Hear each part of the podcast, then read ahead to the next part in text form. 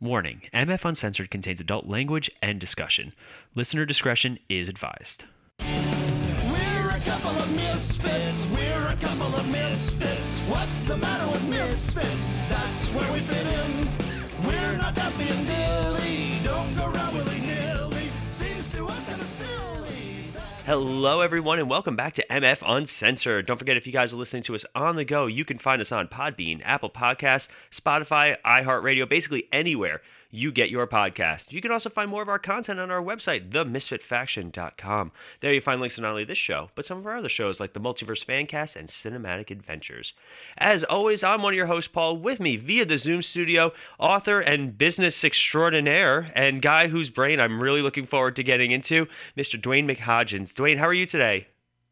I am fantastic. Thanks for having me here. Yeah, it's my pleasure, because unfortunately, Duane and I had to reschedule a few weeks ago because, you know, my job doesn't always allow for some like more fun things in my life. But I was really happy that Duane was super understanding. I do appreciate it, Duane. But I'm happy to have you on the show, and I'm really excited to chat with you for a little bit. You bet. It's great to be here. So we'll start off with the obvious, because obviously Your background is, we were just talking about it off air, and I love it. So, Duane, why don't you tell our listeners a little bit about yourself? All right. So I own an IT company. It's called Duane's Reliable Computer Services. And I'm kind of like the IT department for those really, really small companies and for individuals. Been doing that full-time since 2012. I did it part-time a little bit for a couple of years before that. My business has grown and grown and grown, and really, it's been a great life. You know, I woke up in my mid 40s, realized what I wanted to be when I grew up, and here I am. So, yay. See, I like that, because a lot of people, they'll get into a point where their lives where they're just there, and they're just living it, and it's every day, you know, just the same routine. I always think that you could always find your passion at any point in life, and the fact that you were able to do it and then make it into a successful business is even cooler. So, can you tell me a little bit about when you started, like some of the challenges that you had getting going? Almost 11 years ago now? Yeah, actually, yeah. So when I first got the idea, it was like around 2010, and I'd gone through about 10 years of unemployment, underemployment, just wasn't finding the right fit for me. I finally had a job that was paying the bills and I was doing okay, but it was a physical job. And like I said, I was in my mid 40s, and I'm going, okay, I don't see myself doing this for another 20 years or so because of the physical nature of the job. So I was talking with my wife one day, and she said, well, why don't you work on computers? You've been helping friends and family for years. You know, it's one of those things where it just kind of hits you square in the face, and you're going, oh, wow, I never thought of that, you know? And so I started looking into it, and timing was not good. It was about 2 weeks after classes at the local community college had started. Mm-hmm. So, you know, now I'm going, okay, well, I've got this idea. I really want to move forward, but now I'm 4 months out before I can actually start taking these classes. And again, in another conversation with my wife, she said, well, why don't you just get the books? At least you can get started. And again, this is a great idea. My God. It sounds like your wife and my wife would get along really well about just pointing out really easy solutions. You know, the thing is, you see things like this in other people, but you don't see it in yourself. Right. And that's the biggest thing. So yeah, if you've got this person that spends every day with you, of course, they're going to have a real good insight. And it's great when, you know, you've got that, you can listen to them. Mm-hmm. So I went and I got some of the books that I would need for some of the certifications and things like that. I ended up never going to college for it. I never went and took any classes. I'm not big on classes. So I went through the books. I pretty much taught myself. You know, I think I have a natural knack for it anyway. Hmm. And as I've progressed and needed to learn new things, I just either go find a book or, you know, go to the Google University and do it that way. Right. Oh, so that's the best. And my goal was, this was like 2010, and my goal was, okay, I'm going to try to build myself a business in my off hours. And by 2015, I'm going to quit my job and do it. Of course, you know, what your goals are and how things happen is never the same thing. Company I was working for, it's a national company, and they had some issues, and they ask all of their labor unions, and I was part of one of their labor unions, they ask us all to take a bit of a pay cut. And most of us could really see the writing on the wall, and so we were willing to take a small pay cut to be able to keep the company going. There was one union that they decided, nope, we're drawing a line in the sand. We think they're lying. Mm-hmm. They weren't lying. So last day I've actually gone to work was November 16th of 2012. Oh, wow. So, yeah, they shut the company down that day. And, at that point I'm looking at it going, so do I, it's really early. I hadn't really built up enough to make a go of it yet. But at the same time, I'm thinking this job worked really well. I had a lot of hours free during the afternoon and evening where I could actually build my business. Mm-hmm. Will I have that if I get another job? And I wasn't real sure about that. So I decided, you know what, I'm just going to jump in with both feet. And, it's kind of like the old burn the ships type of thing. Oh, yeah. Putting everything into this basket, and we're just going to go for it. And best decision I've ever made. Oh, that's awesome. Yeah. I like it, man. Like that's really cool. And, it's one of those things where it's like a sink or swim type thing. And Yep. Like sometimes people can have the best idea ever, like the best business plan, the best this, but they're just they never take the actual leap. And they'll just kind of stay and be too afraid to actually do it. And the fact that you jumped in both feet in the water, like ready to go. Like I respect it. Thanks. Yeah. So one of the ways I built this business on a shoestring. Mm-hmm. I didn't have a lot of money to throw at advertising or anything like that. So the main way that I built this business was through networking with other businesses. I started off by meetup.com. Oh my God. I remember that. There and it, meetup.com, you can find a group for just about anything, and so I went on there looking for business groups, and I found a bunch, and I would go to their meetings, and, that's really getting out of your comfort zone. You're going to go talk about this business that you're just starting with all these business people that you don't know. And it's like Shark, Shark Tank. It worked out, it was good. I met some people at some of these that just like you were saying, I've got this idea and I'm formulating my plan and I'm putting it together. And it's like, no, just go sell something. Right. That's how you start a business. Everything is selling something. And so I was selling myself, basically. Mm-hmm. I can do these services for you. I can, make your life easier with your technology. And it wasn't overnight at these meetings. It's when you do networking for a business, it's more about building relationships with people. And so for the first couple months, I really felt like I was banging my head against the wall, but eventually you crack that nut, you get in there and you make some connections with people. And then once you've done some work for people and they're really happy, guess what? They want to tell everybody about you. Right. Which is fantastic. Well, it's even like podcasting. Like I think that the most success we ever found in podcasting was when other people would chime in and be like if I basically Duane and I connected on Facebook, which is how the majority of podcast interviews happen nowadays, which is great. I'm in all these different podcast groups, and every once in a while I'll post in one, and somebody that I've interviewed will jump on that post and be like, one of the best interviews I've ever done, or whatever it is. And it's just like, man, that little bit of networking makes a big difference, because there are trillions of podcasts. Like they're everywhere. Like we're going to talk a little bit about the pandemic, because I know, Duane, you have some stories about your time during it. But yes, during the pandemic, everyone and their grandma made a podcast. And here we are sitting going, we've had a podcast for 9 years. Like, what's going on? Everybody's got one now. So it's interesting you say that, because networking it's one of those things that could be really tough for some people or really easy. And I find it, I'm good at it accidentally. That's how I find myself. I'm a good networker by accident. Yeah. Well, and really it's, if you want to start a business and you don't know how to network, do some reading on it, figure out how to do it right. Cause there's a lot of different ways to do it. And I've been to meetings where, you have those drive-by people. Mm-hmm. Show up, they walk in the door, and they've got a stack of business cards, and they're like, how you doing? They're handing a card to everybody they see, and it's like, no, you've got to You got to pick a few people, talk to them, try to find someone that's going to be, the term that we use a lot is power partner. Right. You know, and so for me, a really good power partner was accountants, believe it or not, because accountants really know their customers' businesses. They know if they're having computer problems. They know if they need, you know, technology help or things like that. And I've gotten a ton of business from accountants. Interesting. So I would seek out and talk to accountants and ask them about their business and, you know, try to be a resource for them. Mm. And, you know, and that's how it works. You meet these people, you really become friends with the people that you network with. See, I like that. Yeah.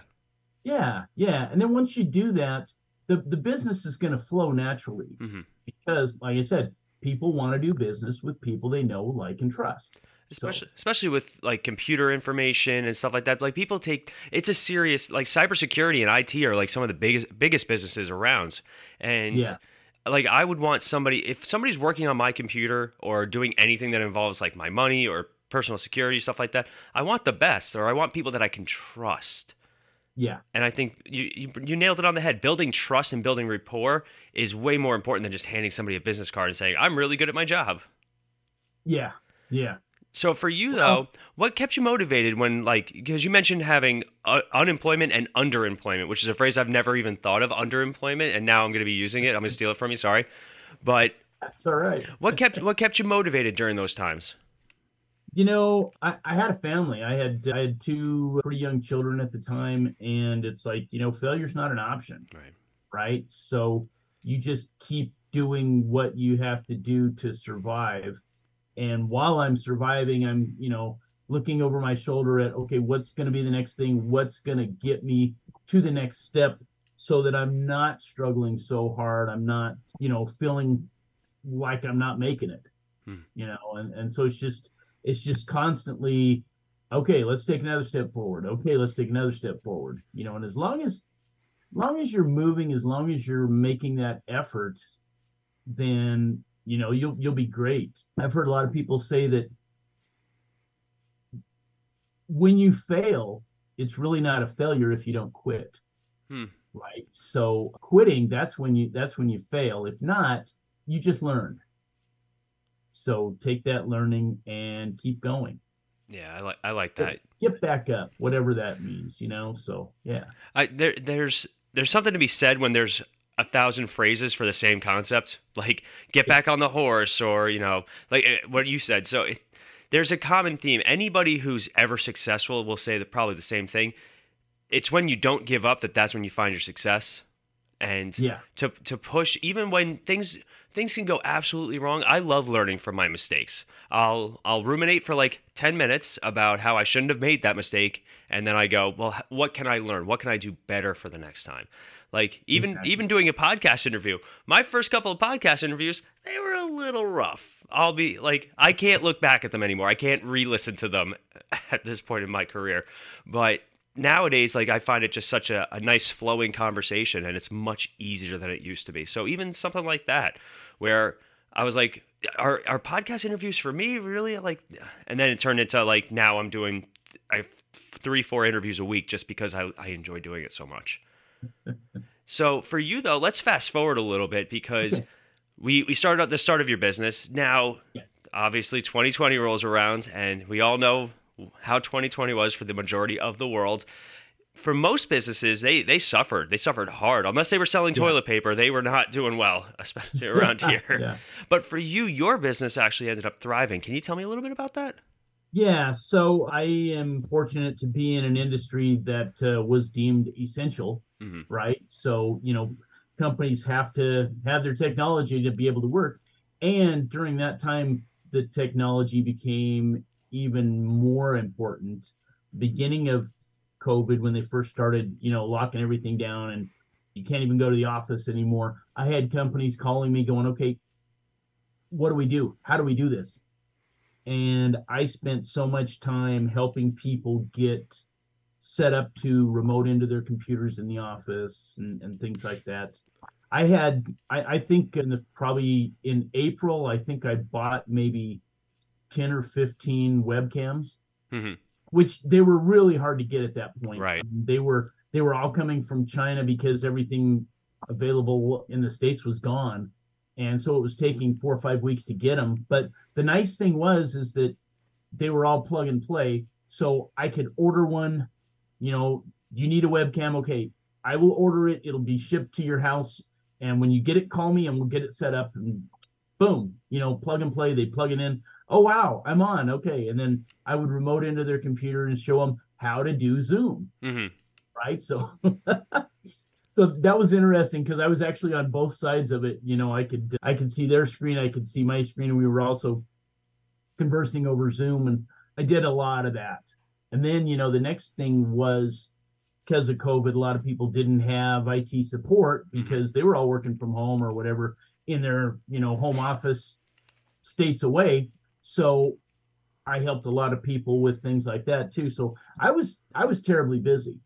Just, I went for, you know, I was like, wow, this, I need a break some days, you know, it was that busy, but I'm definitely not complaining. It was a great time for my business. But at the same time, since I had built my business networking with other business owners, I had a lot of friends that, yeah, their businesses were struggling. Mm-hmm.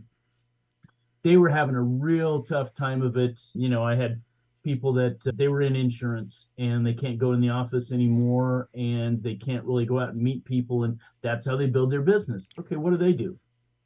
You know, and there was just so many different businesses that were like that. And as I was driving around one day, the phrase business heroes of the pandemic just kind of hit me right in the right between the eyes. What it was is, as I was driving around, I saw a brewery that they had created a patio in the parking lot and put some tents on it so that they could continue to serve people. Right? There was a restaurant. They purchased 51 ice fishing tents, and there's a picture of it in my book. It was just amazing. You see this, and it's just, you know, all these tents that they had out in their big patio area, and that allowed them to stay in business. Basically, people got crazy creative during COVID. They did, like, yeah, just yeah. We live in a semi-rural town. So when you drive, like you'll drive for a little bit and then you'll see a bunch of businesses. Then you'll drive a little bit and then there are like more centralized hubs. But you would find people, again, like the giant tents. You know, we had a diner that set up an outdoor tent in their parking lot. Like, and that's how they stayed open. It was wild. Yeah. There was, I hate to bring it up, and I don't know this personally, so if my wife listens, I don't know this. But apparently one of the adult entertainment clubs up in, I think it was Connecticut, by us, they did virtual. They started doing virtual, and then I think they did some sort of outdoor thing. It didn't last, but just the concept. I'm like, it's wild. And but then you have like the liquor stores that were all considered essential, and we were all a little bit happier about that. Yeah. There's still places that have like the screens up and stuff like that, just in case. Yep. Yeah. Here in Colorado, there was I think it was a 2-hour time frame where they decided that the liquor stores and the pot shops weren't essential. 2 hours. Yeah, that's it. It's like, yeah, no, this is not a good idea. Yeah, I remember my wife and I went to the liquor store just in case they were going to close it down. We bought like cases of just like wine and stuff, because my wife went remote when the pandemic hit. She was working from home, and I was still considered an essential worker, so I had to go into work, like physically, which was wild.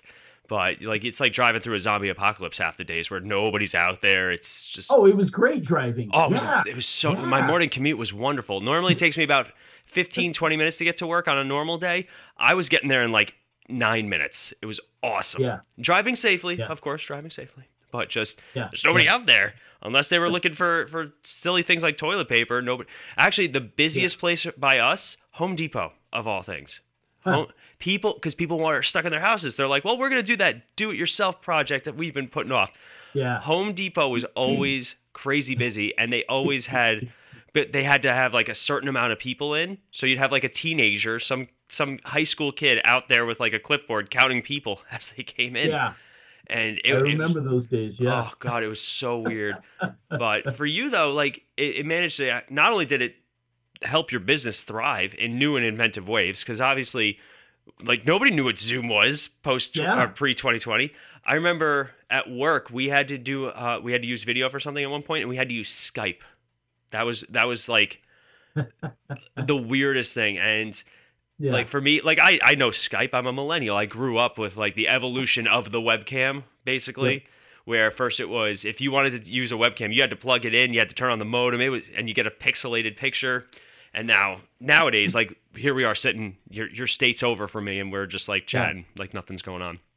It's no big wild deal. Yep. So you told me about the inspiration behind the book. Can you give me a little bit of detail about it, though? Yeah. So once I had that idea, I thought, you know what, I'm just going to put together something that's basically try to help people stay essential. Mm-hmm.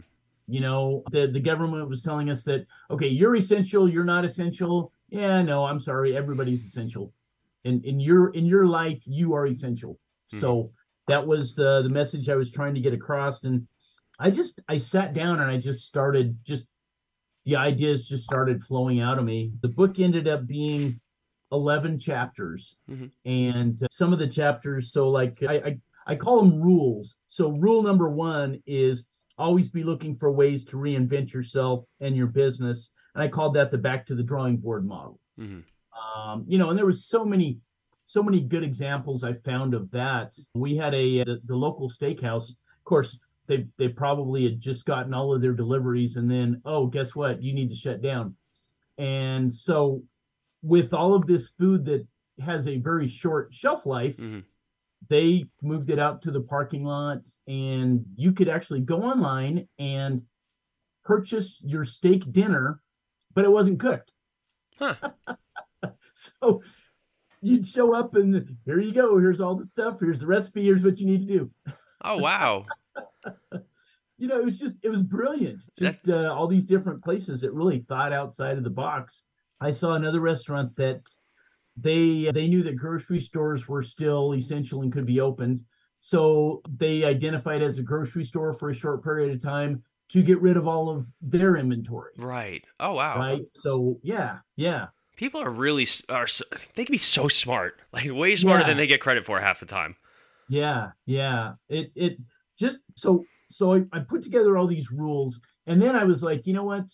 So I don't know if you've ever attempted to write a book, but it's kind of like, okay, how many pages in Word is a good book? And no, that's not the way it works. It's words. How many words? Mm-hmm. Okay, so I did some research, and the size book I wanted, 30,000 words, they said would average around 150 pages. Okay. So I'm like, okay, I'm happy with 150 pages. So that's what I'm shooting for, is 30,000 words. And I think at the time I was maybe 10,000 or something like that. And so I've got these ideas. Now what do? I've put all my ideas into it. And so I started telling everybody that I was writing a book. Mm-hmm. Okay. Peer pressure, because as soon as I tell you this, the next time I see you, you're going to say, hey, how's that book coming? So it forces you to keep going. But at the same time, I had people saying, oh, you know who you need to talk to? This person. Mm-hmm. And so they started putting me in contact, again, networking. Put me in contact with people. I ended up interviewing 12 different people and interviewed them over Zoom. That way I could, get a transcript of it, and I didn't have to try to take notes while I'm talking to them. Yeah, I feel that. Made it so much easier. And I just plugged their stories in wherever they fit into these rules. Like, okay, so rule number 2, use the current time to grow. I called that the butterfly model. There was a lot of people that they were shut down. They couldn't do anything. So, okay, what do you do in that situation? Well, you prepare for when you can do things again. Mm-hmm. I talked about people that decided they were going to go online and take some online courses or get some certifications. They've got the time. Time's going to pass anyway. Why not come out of this with, more credentials to move forward in your life or something like that. So that was a good thing. I know an insurance, she had an independent insurance agency, and she had loved painting earlier in her life. And she, like all of us, you know, you just kind of get out of that because you're busy and you have work and all this. And, well, now that she's got all this extra time, she started painting again. Well, before it was all over, she would paint something and then she would post it on Facebook, and, you know, she'd get a bunch of interest and stuff like that. She ended up putting a lot of her paintings into a gallery. She actually had a gallery show. Good for her. And now she's kind of, she still does insurance, but she's also an artist, and, you know, some really good stuff came out of it. It was the time to refine things that you were passionate about, or find new things that you were passionate about. Yeah. Like when my wife was home, she did a lot of certifications. Like she got certifications in all sorts of things. For me, because I had to physically still go into work, it wasn't really too different for me. Like I still went into work and I still came back from work. The only thing that changed was my schedule slightly. But for me, like I spent more time doing podcasting. I spent time doing interviews and talking to people, because that was the thing. Like you couldn't there. Your window of social interaction was much smaller all of a sudden. And, you know, I can only wear sweatpants and watch Netflix for so long before I go out of my mind, even though I am a big proponent of taking mental health time. And sometimes watching Netflix is the best mental health time you can find.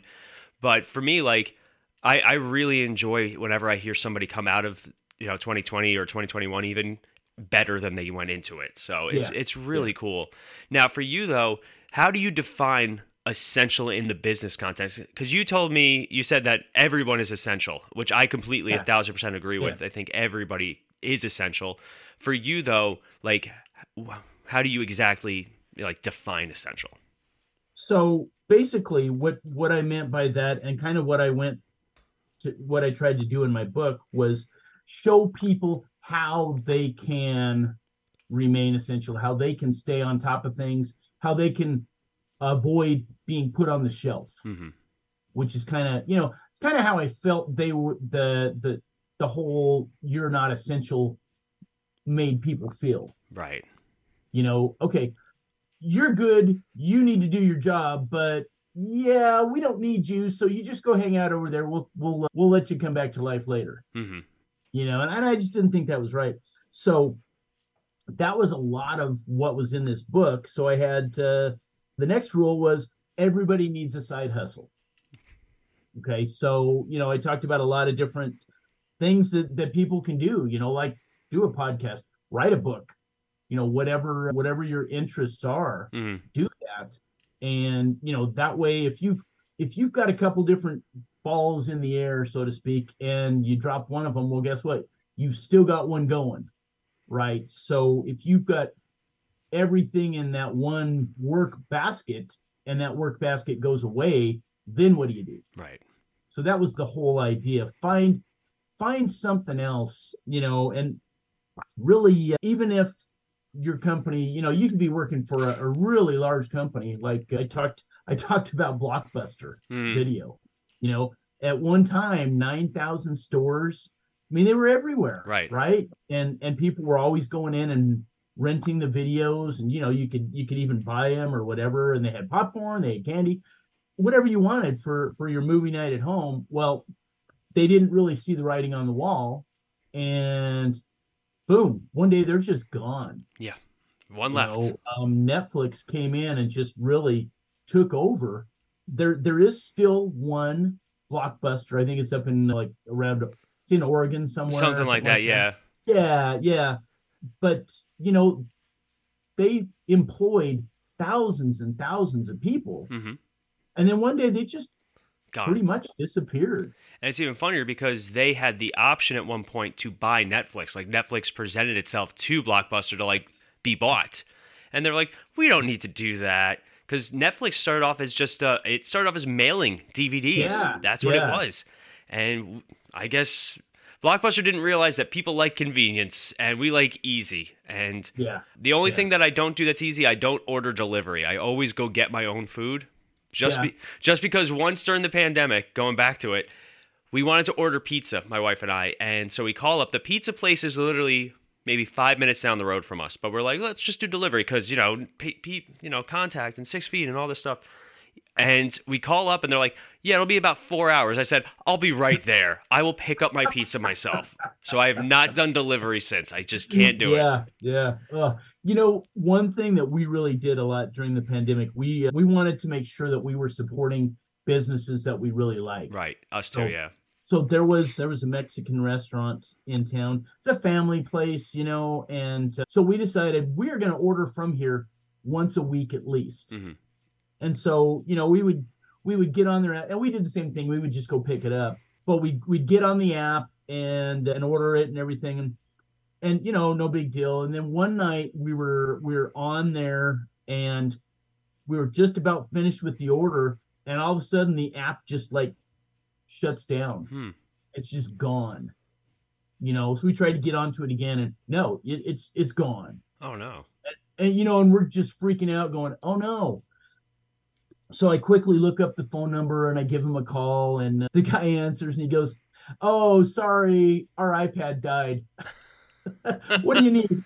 Oh God, that's funny. That's really funny. Like, oh, phew, man, we thought we lost them. You know, yeah, we had a pizza place up by us that we would order like once a week. We're like, this is the place we want to go. This is where we get. And they actually ended up closing after the pandemic because they just never recovered once everywhere else was open. Also, because that's the other thing. Like, if you were the one place that everybody went because people didn't have a choice. I hate to say it that way. And then every other option opens back up. You're like, oh, and there we go. Yeah.